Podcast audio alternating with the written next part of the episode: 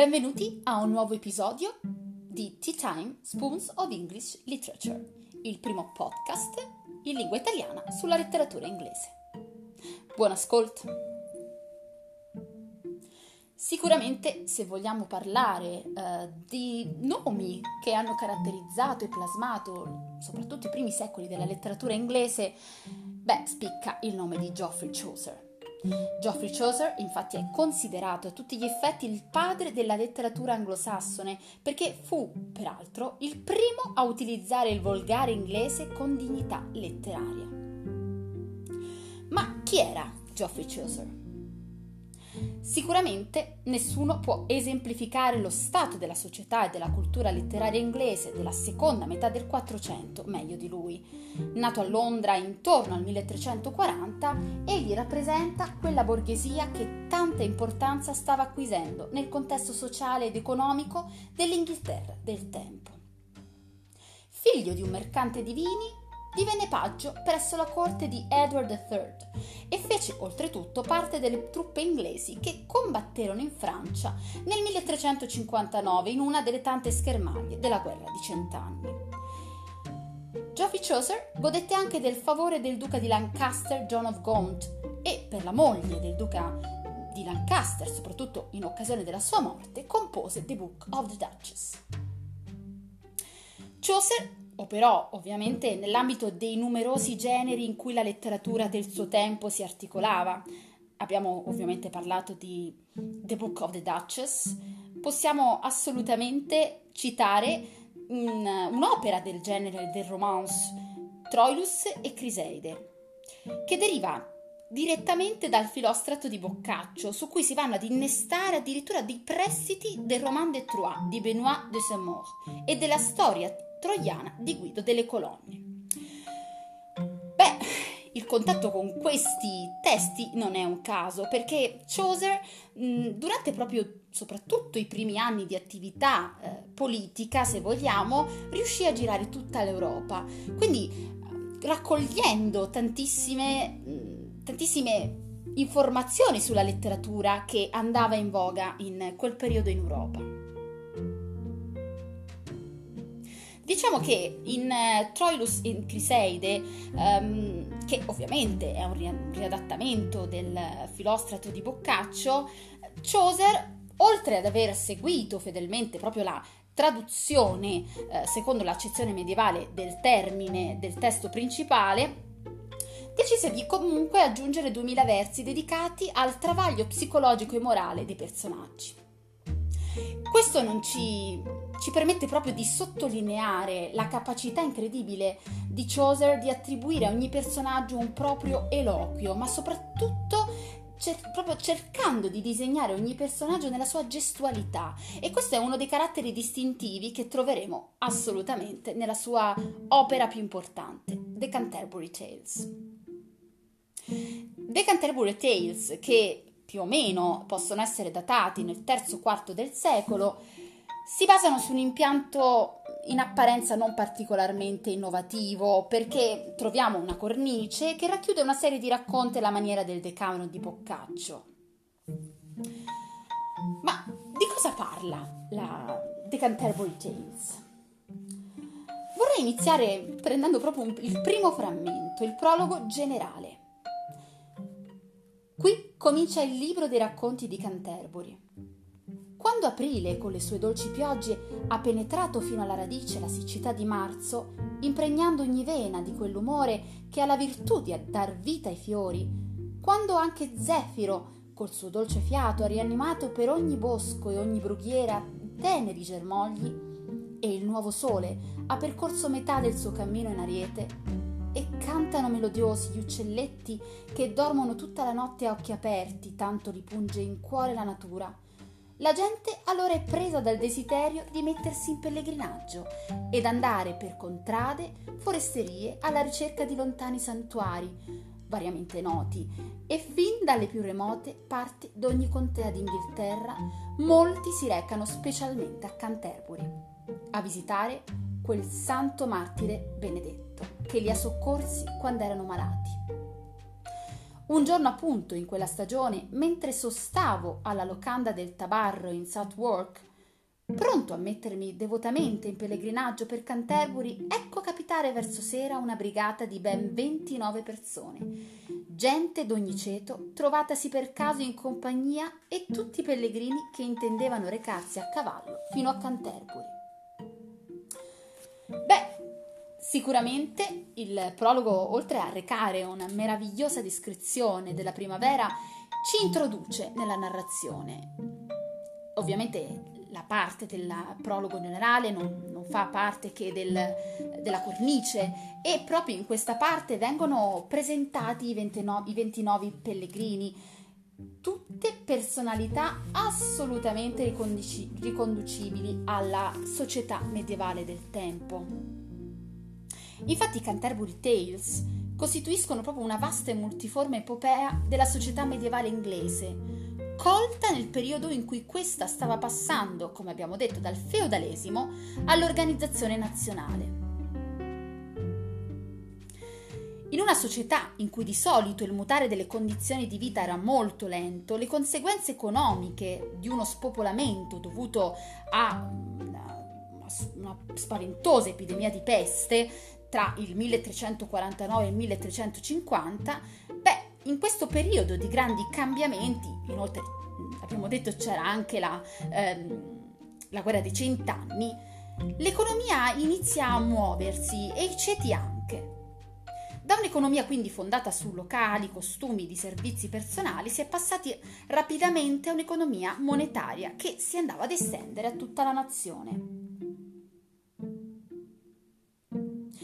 Inoltre l'unità dell'Europa medievale, garantita dalle consuetudini feudali, dalla cavalleria, dalla cristianità romana, si stava quindi spezzando e l'Inghilterra era fra i primi paesi europei che andavano rapidamente acquistando coscienza della propria autonomia nazionale. Inoltre, il grande merito, come abbiamo un po' anticipato, di Chaucer fu quello di saper fondere in una nuova sintesi la cultura anglosassone con quella latino-normanna, dando all'Inghilterra il primo poema nazionale. La sua carriera poetica fu costante, come abbiamo già detto, ma sicuramente fu una carriera poetica espressa nella sua lingua madre, il dialetto natale di Londra. Ovviamente non rimase chiuso entro i confini di questo dialetto, cercò di arricchirlo, ma soprattutto con la voglia di infondervi grazia e vigore, in, proprio volendo dare una, una lingua che fosse mh, degna della nazione che l'Inghilterra stava diventando. Diciamo che in questi pellegrini troviamo proprio eh, una nazione che si, si, mostra per la prima volta nella sua unità di razza e di cultura. Troviamo nobili e borghesi, chierici e agricoltori e tutti parlano insieme fraternamente un'unica lingua. Questa era d'altronde l'anima del giovane paese che stava nascendo. Quindi l'epopea di Chaucer non ha eroi, non ha intonazioni eroiche o celebrative, ma ci presenta la verità senza convenzioni, la verità che il poeta ha visto per tanti anni nelle strade, nelle chiese e nelle locande di Londra. E quindi quella di Ciosa è proprio una poesia di un mondo nuovo che stava nascendo e non è quindi più il canto del menestrello di corte, di cui peraltro abbiamo già parlato. Siamo molto lontani, insomma, da quegli ambienti cortesi e romanzati e soprattutto dalle leggende un po' arturiane di cui, insomma, ci siamo assolutamente appassionati negli episodi scorsi. Il Chaucer quindi non inventa e soprattutto non vuole trasformare o alterare nulla e quindi egli li vuole presentare questi suoi personaggi come, come li ha incontrati, come li ha conosciuti, deboli, volubili, a volte libidinosi e qualche volta anche infelici. Diciamo che è molto interessante come quest'opera venga, venga interpretata molti, molti, insomma, diversi secoli dopo. Perché se pensiamo proprio al, a cosa ne ha detto un, un, grande poeta come T.S. Eliot, perché T.S. Eliot, l'autore di The Wasteland, ci parla proprio di, di questi personaggi come se fossero irresoluti e sentimentali, ma soprattutto incapaci di sopportare troppa realtà. Infatti, proprio visto che ne abbiamo parlato, il riferimento al dolce aprile non è a caso. Anche The Wasteland di, di T.S. Eliot si apre con, con, aprile e si apre esattamente um, con April is the cruelest month, breeding lilacs out of the deadland, mixing memory and desire, stirring dull roots with spring rain. Beh, certamente l'atteggiamento verso aprile di T.S. Eliot è diverso, ma si parte sempre da qui. Ovviamente la società è diversa, ovviamente la storia è diversa, ma è interessante vedere come a differenza di grandi, insomma, di tantissimi secoli, ci sia lo stesso incipit in due opere così diverse. Che cosa possiamo aggiungere? Possiamo dire sicuramente che ehm, il, proprio tutto quello che viene, mh, che viene raccontato da Chaucer attraverso questi 29 personaggi è proprio un pellegrinaggio non verso Canterbury, ma è un pellegrinaggio attraverso le vicende umane di questi personaggi. Egli vuole infatti cercare di spiegare in maniera sincera le vesti le gesta e anche i costumi di questi personaggi. E sicuramente uno degli episodi che rimane più insomma famoso tra gli altri è l'episodio della donna di Bath The Wife of Bath. Voi direte wife significa moglie. Beh no wife nella, nell'inglese nel middle english significava donna.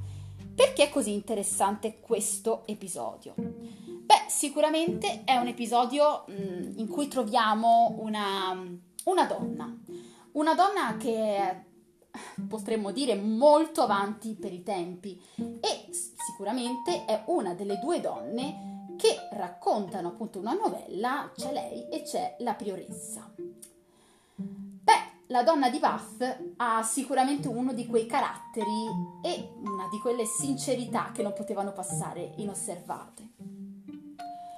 Il prologo e il racconto della donna di Bath inoltre è la sesta novella e la donna di Bath offre un'immagine del ruolo della donna nel tardo medievo ed è probabilmente una figura di interesse addirittura per lo stesso autore. È infatti uno dei personaggi che viene sviluppato maggiormente all'interno della novella. Leggiamo un pezzettino. Cinque mariti hai già avuto, le fece, ma l'uomo che ti ha sposato ora non è tuo marito. Proprio così le fece. Che cosa veramente intendesse non lo saprei dire, ma mi domando io, perché mai il quinto uomo della Samaritana non doveva essere suo marito come gli altri? Era forse stabilito quanti mariti dovesse avere? In vita mia non ho mai sentito parlare a questo proposito di un numero definito. La gente può mettersi a discutere e a questionare finché vuole, ma io so, senza tante storie, che Dio ci ha espressamente comandato di crescere e di moltiplicare. È questo che per me fa testo. So che ha pure detto che mio marito avrebbe dovuto lasciare il padre e la madre per prendere me, ma non ha mai fatto menzione di alcun numero, né di bigamia né di ottogamia. E allora perché accanirsi tanto? Continua. So benissimo che Abramo era un santuomo e così Giacobbe, da quanto mi risulta, eppure ciascuno di loro ebbe più di un paio di mogli e così molti altri uomini santi. Da che mondo è mondo, quando mai avete visto l'Altissimo proibire espressamente il matrimonio? Avanti ditemelo dove mai ha imposto la verginità. Vi assicuro, lo so anch'io, che parlando di verginità l'Apostolo disse di non avere al riguardo alcun precetto. Si può sì consigliare a una donna di rimanere casta, ma un consiglio non è mai un comandamento. Insomma, Dio si fida del nostro buonsenso. Beh, sicuramente è una donna di ampie vedute. Se pensiamo poi che è una donna del Medioevo, mm, beh, la apprezziamo ancora di più la donna di Bath è una donna benestante, intraprendente e soprattutto espertissima ricamatrice. Inoltre, la donna di Bath eh, ci lascia intendere attraverso la descrizione di Chaucer che e la, insomma, intraprendeva questi pellegrinaggi più per conoscere nuovi uomini che per un fine puramente religioso, il che ne delinea un profilo di donna vitale, intraprendente e mondana. Da Joser si sarà magari ispirato a qualcuno in particolare e si pensa di sì. Secondo alcuni Alice Perers, amante di Edoardo III, ormai vedovo e anziano, potrebbe essere stata l'ispirazione per la protagonista di questa novella. Infatti, nel corso della propria vita, Alice fu molto vicina a Chaucer e lo sostenne moltissimo. Beh, quindi Chaucer non si allontana sempre troppo dalla realtà, anzi, cerca comunque di rimanerne fedele e però ovviamente di andare ad aggiungere qualcosa in più, magari rielaborando un po' la società che trova davanti a sé. Dalla presentazione dei pellegrini si evince che fra essi la persona di più alto grado civile è un cavaliere e quella di più alto grado ecclesiastico, l'abbiamo già citata, è la priora di un convento. È quindi la classe media sui 29 che viene rappresentata nelle sue molteplici componenti, ad ampio ventaglio. Ciò si è rivisto infatti in un'epoca, abbiamo già detto, di sostanziali cambiamenti. I conflitti come la rivolta dei contadini, oltre alla caduta di Richard II, cambiarono proprio la fisionomia della, della civiltà, della società. Quindi quello che vuole fare Chaucer è proporci un'immagine composita e a volte, perché no, contraddittoria della società del suo tempo. La sua scrittura è allo stesso modo una, con- una combinazione di vecchio e di nuovo. Troviamo per esempio citazioni dalla Bibbia, dalla letteratura classica, ma c'è sicuramente la rielaborazione di un grande genio letterario, quale appunto era Chaucer. Appunto per questo Ritorniamo alla figura della wife of Bath, che è sotto molteplici aspetti particolarmente significativa. Abbiamo detto che è mondana, abbiamo detto che è una donna intraprendente, è sanguigna e loquace e soprattutto ha un motivo d'orgoglio, cioè l'indipendenza, che le deriva da un'attività economica, quella di tessitura e tinteggiatura dei tessuti. Un'altra caratteristica dello stile chauceriano infatti Inoltre, un, um, la volontà di dare ad ogni personaggio una voce narrante sempre diversa e nuova, ma soprattutto c'è una grande satira, un grande senso dell'ironia che nella moglie, nella The Wife of Bath, ha il suo apice. Inoltre la composizione sociale dei pellegrini fa sì che essi facciano appello a generi letterari differenziati, perché troviamo per esempio eh, dei riferimenti al romance con il cavaliere, fino al racconto di materia religiosa e agiografica e fino al fablou, che è un altro, gen- un altro genere proveniente dalla Francia che contiene storie satiriche di ambientazione e contenuto popolare. Quindi le Canterbury Tales praticamente sono una commissione di generi e stili legati dalla volontà di, da, di creare, dare all'Inghilterra una lingua nazionale e forse anche di creare un quell'affresco medievale che ci piace tanto proprio del, di questo meraviglioso autore. Ma vorrei chiudere con l'opinione di un grandissimo critico, Harold Bloom. Beh, Harold Bloom mh, mm, ci parla proprio di un incanto ci dice che è difficile non farsi incantare dalla donna di Bath, emblematica del genio di Chaucer. Eppure la donna di Bath lascia intendere di essersi, in un certo senso, eh, guadagnata questa vita e questa indipendenza. Ma non è solo la storia della donna di Bath ad avere tutta questa nostra ammirazione, ma è quello che dice. Inoltre Harold Bloom ci dice che per esempio egli come Boccaccio, come Dante, ma soprattutto come Shakespeare, è uno di quegli scrittori in lingua inglese che praticamente prendeva la magistrale ironia, ehm, che insomma lo rendeva un, un grande autore, e la inseriva in ogni sua opera. Chaucer ha una maestria poetica che regge il confronto con quella di Dante e Shakespeare. È riconosciuto che il secondo, quali che fossero le sue personali convenzioni religiose, compose letteratura di spirito secolare e perfino pagano, quando pensava che servisse ai suoi scopi.